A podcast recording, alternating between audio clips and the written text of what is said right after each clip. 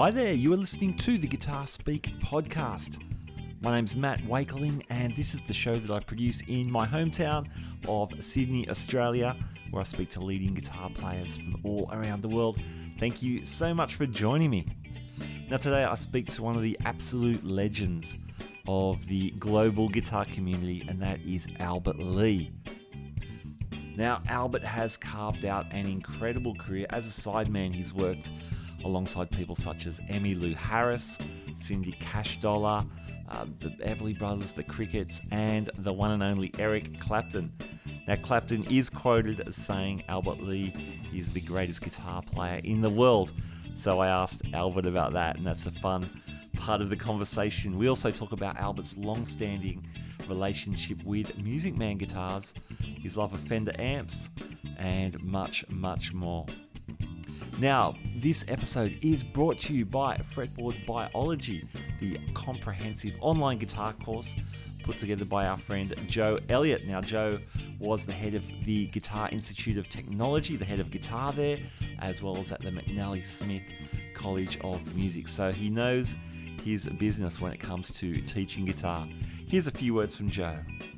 If you're tired of wading through hundreds of random guitar videos and just want to become a better player, Fretboard Biology is your answer. Fretboard Biology is a self paced, college level program that'll give you the right instruction, in the right amounts, and in the right order. You'll learn the same information I taught to thousands of other guitar players over 30 years of teaching in top music colleges. If you want to make real progress with your guitar playing, then sign up for a free seven day trial at fretboardbiology.com. All right, there you go. Now, I was one of the beta testers for Fretboard Biology, and so I know firsthand that it's a beautifully paced and delivered course, and I'm super happy to have Joe Elliott and his team from Fretboard Biology on board as sponsors. Okay, let's jump into our interview with Albert King. This was originally published on the Guitar Speak podcast in 2018, leading up to the Sydney Guitar Festival and uh, the appearance of the Albert Lee Band. All right, let's jump straight in.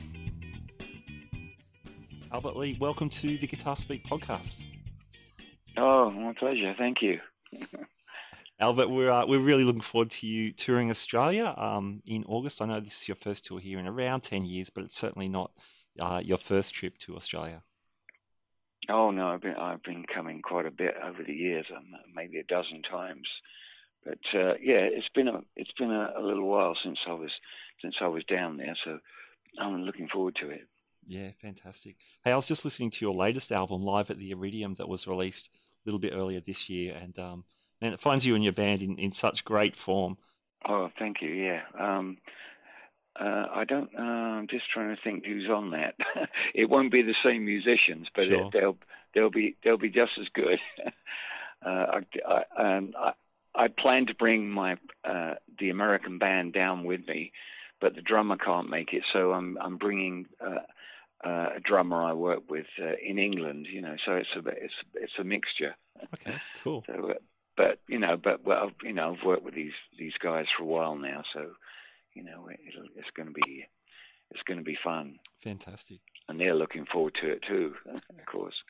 Albert, you're almost heading into your sixth decade as a professional guitar player. What, what keeps driving you to keep recording and performing? Uh, well, um, I'm, I, I feel fortunate that I, I can still play, and uh, and I've always been able to play because I've always I've always been able to work. You know, I think in some respects, uh, uh, if I'd if I'd been uh, like a, a, household name, you know, in some super group, uh, you know, my playing might have suffered. you know, I think a lot of those guys just don't play every day. They don't need to, you know. But uh, I've, uh, you know, no, never a week doesn't go by without me having to play somewhere, you know. So, uh, which you know keeps me in fine fettle. I like to think. Definitely definitely. Like I said, listening to that record, um, yeah, there's as much verve and and joy in those licks as as I've ever heard. Oh, thank you. Yeah, no, I enjoy it. Yeah, it's uh, it's going to be going to be good. Now, your your breakout hit as a, a, solo artist was, of course, "Country Boy," which came out in 1975. Now, that's been um, been said to redefine country guitar playing for for you know a new generation of players. People like Ricky Skaggs, who of course covered it later in his career. How, how do you feel about being such an influence on on a whole generation of players? Uh, well, it's quite an honour, really. You know, to be. Uh, um, you know, coming from England, and uh, I, I get asked uh, often. They say, "Well, how did you get in the country?" And I said, "Well, it, really, it, it wasn't uh, uh, any more unusual than uh, you know a British guy get, getting into the blues. Really, sure. it was something I liked to listen to, and uh, I, I became uh, quite good at, at it. And uh, and to be able to go to America and be accepted by um, you know such great players over there, you know that that was uh, uh, icing on the cake. Really, you know, I think they liked my approach because I, I, I was I was playing their country music with a, a, bit more of a rock and roll, you know, British rock and roll mm-hmm. edge, yeah. and uh,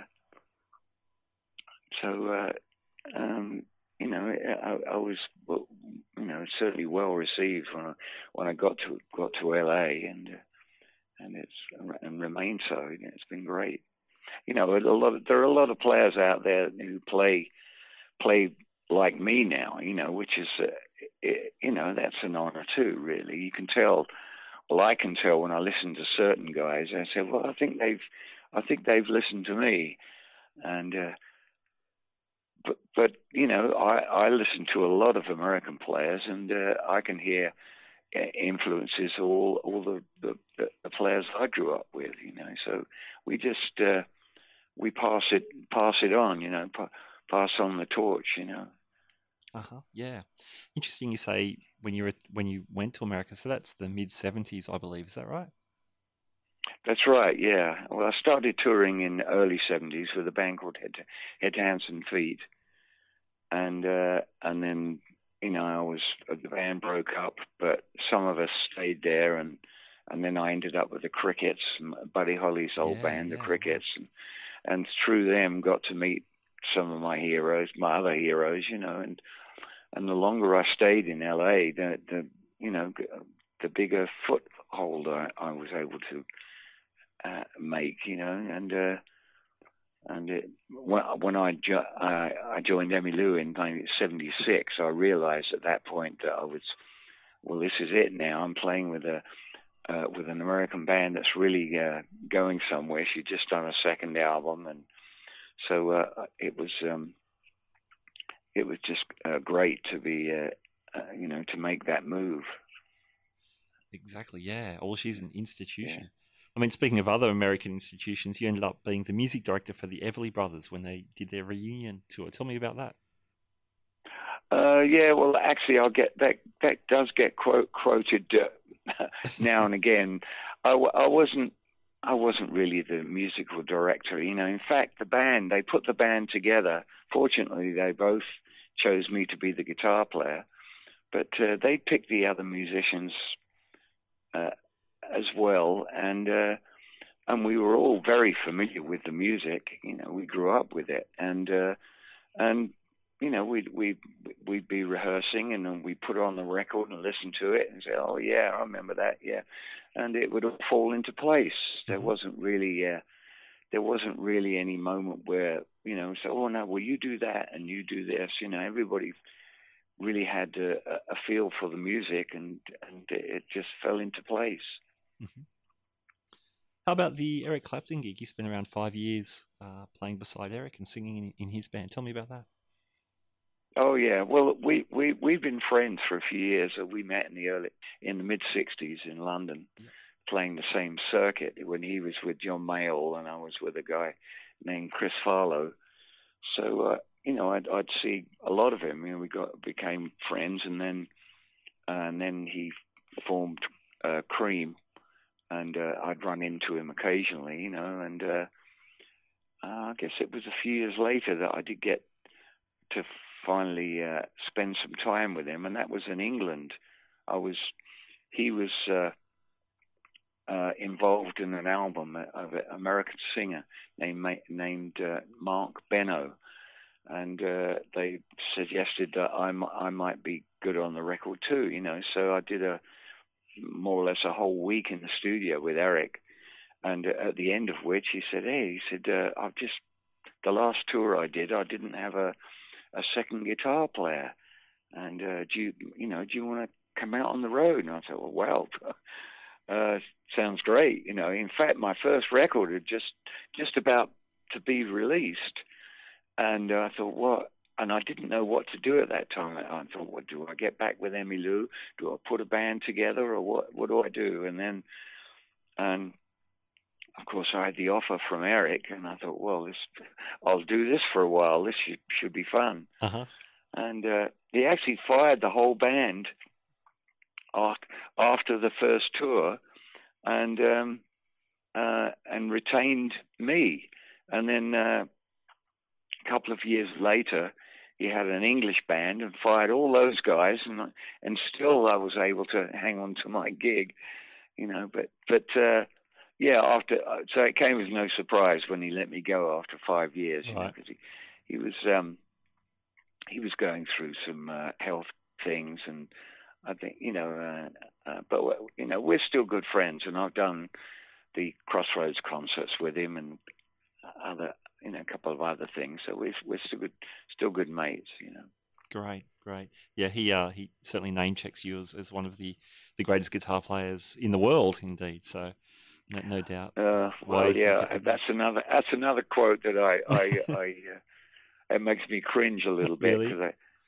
Uh, yeah, well, I, I don't. I don't think it's the kind of thing you would have said. In, in fact, I did uh, ask him about it one time. I said, I, I said, Eric, I really have to apologize. I, I keep seeing this quote about you saying that I'm the best guitar player in the world, you know?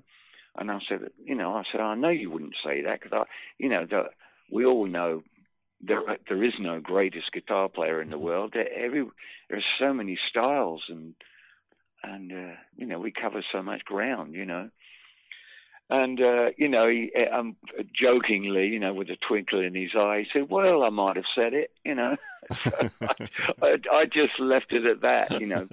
But I know he has said some nice things about me, and uh, I'm I'm very grateful for that, of course. Okay, I hope you are enjoying the interview with Albert Lee.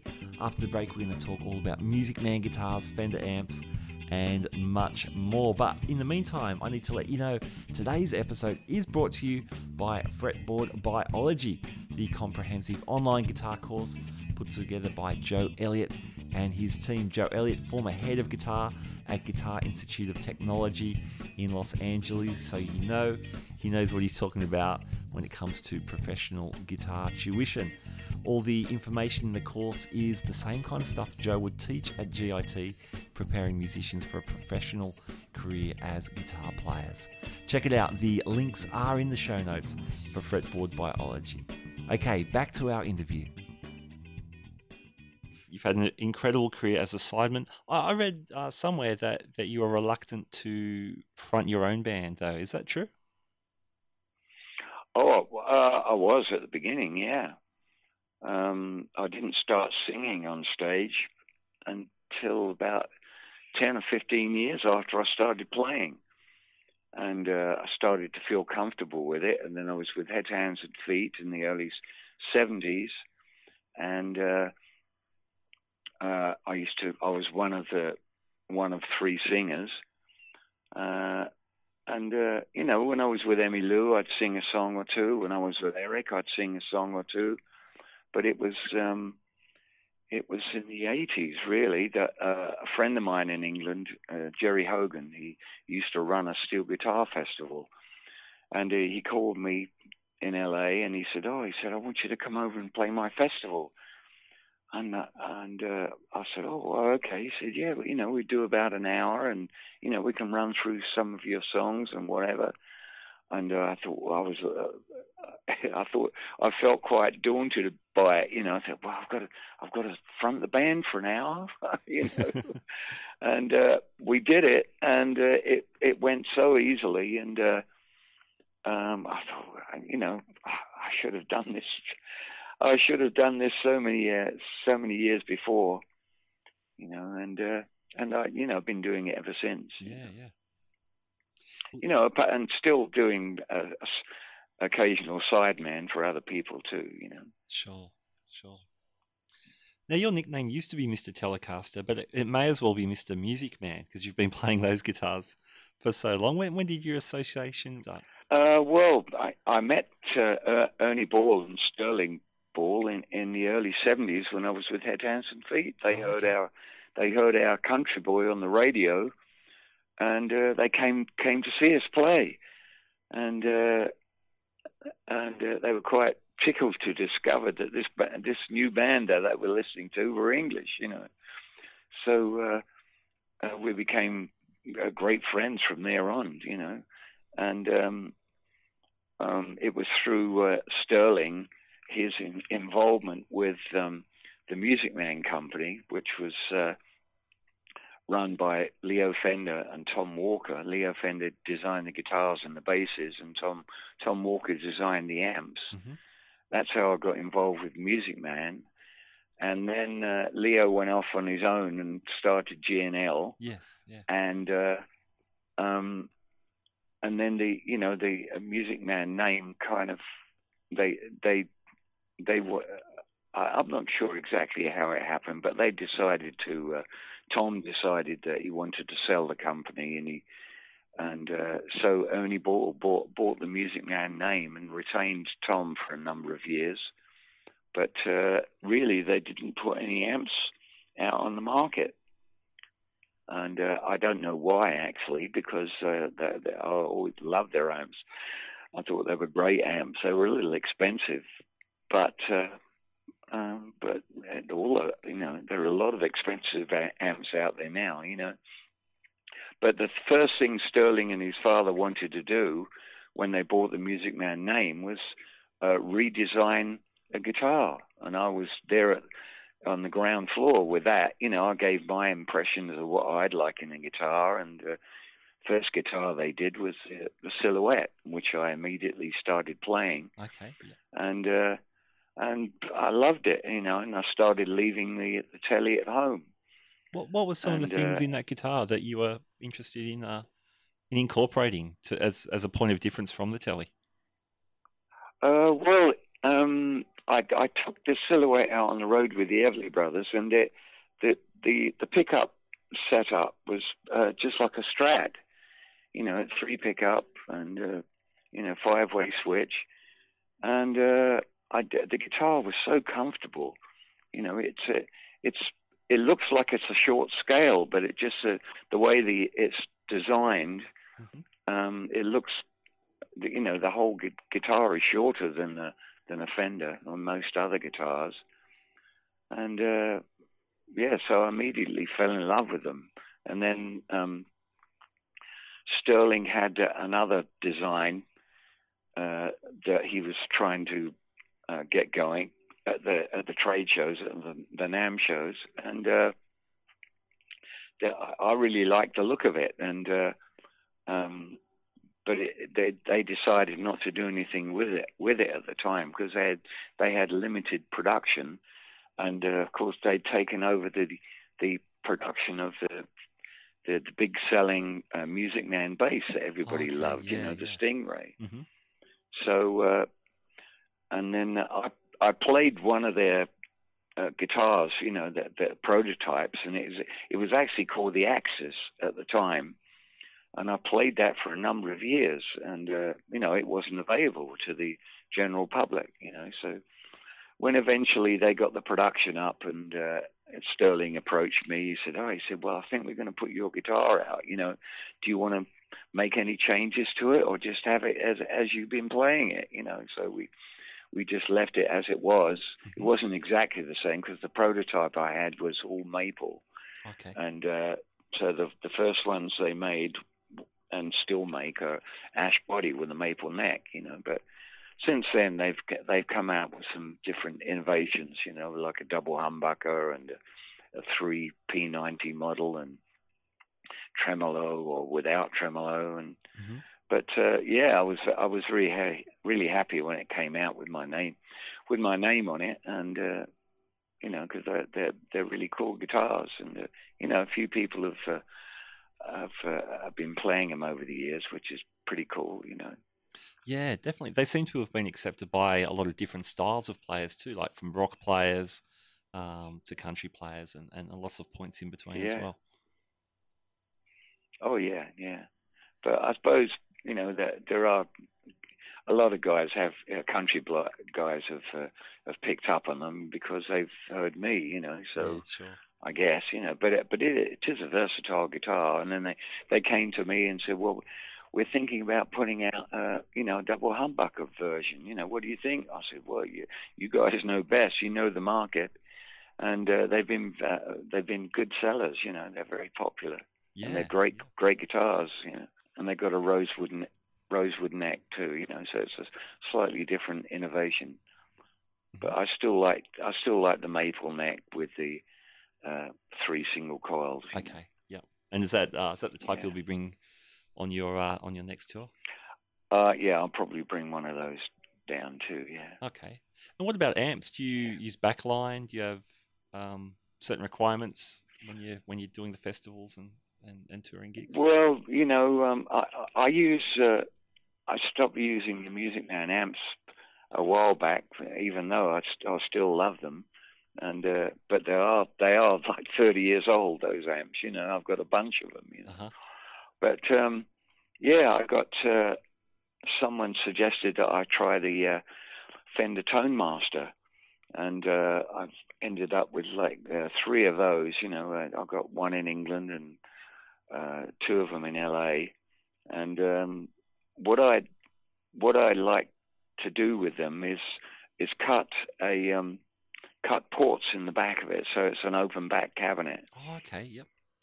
and uh, which is I got that idea from Eric actually because when he when I started playing with him he was he was playing uh, um, Music Man amps like a, a big a large cabinet open back with just uh, two twelves in it so it was it was like a, a twin amp but with a much larger box you know Okay. Yeah. so uh, I started playing those for a while, you know, when that, when I was with Eric, I had some cabinets built, you know. But uh, yeah, now I'm I'm using these um, Tone Masters, and uh, uh, you know I've cut the ports in the back, and uh, so that you know it's got that open back feel to it, you know. But um, trying to locate some of those, uh, you know, when I'm traveling around the world is a, a little difficult, you know. So I opt for the the easy way out and uh, suggest I have a twin or two. You Okay. Know? Yeah. So that that's probably what I'll be using in Australia when I come down. Sure. Sure. Yeah, it's good. Good ubiquitous choice, and uh, I'm sure you'll make uh, good use of it. Yeah. Well, when I, when I'm on the road in the states, yeah. So if I go, if I'm playing on the east coast of the states, you know, I can't bring my own stuff. So sure. Yeah. you know, they supply twin amps, and I'm always happy with them. Great stuff. And um, Yeah. what does the rest of, of 2018 hold for you? So as we said, the, your new album, Live at the Iridium, was just released. You've got the Australian Uh, tour. I see you touring in the States Oh yeah. again. Well, well, we did. Yeah, that, that's not um, that new actually, but they needed something to uh, to uh, promote while we were down there. You know. Oh, okay, and, uh, okay. So that that's. Uh, but it gives a you know fair representation of what I, what I'm doing on stage now. You know, so. All right, there you go. Albert Lee. That was our conversation. What an absolute gentleman, an absolute legendary figure, bona fide legendary figure of the worldwide guitar community. It was a real honor to talk to him. Now, next week on the show, we have an all new interview with the amazing Gil Parris talking about his new signature model Reverend guitar. Gil's been on the show a while ago and uh, he's just such a great guitar player and a lovely fellow to talk to as well. So I'm really looking forward to that conversation and sharing it with you. My great thanks to Fretboard Biology for sponsoring today's show. Please check out the links in the show notes and uh, that would be fantastic. Well, almost time for me to go. My name is Matt Wakeling. You have been listening to the Guitar Speak podcast. And as the wonderful Michael Schenker once told me, Keep rocking. Keep on rocking. Keep on rocking indeed. All right, thanks, guys. I'll catch you next time. Bye now.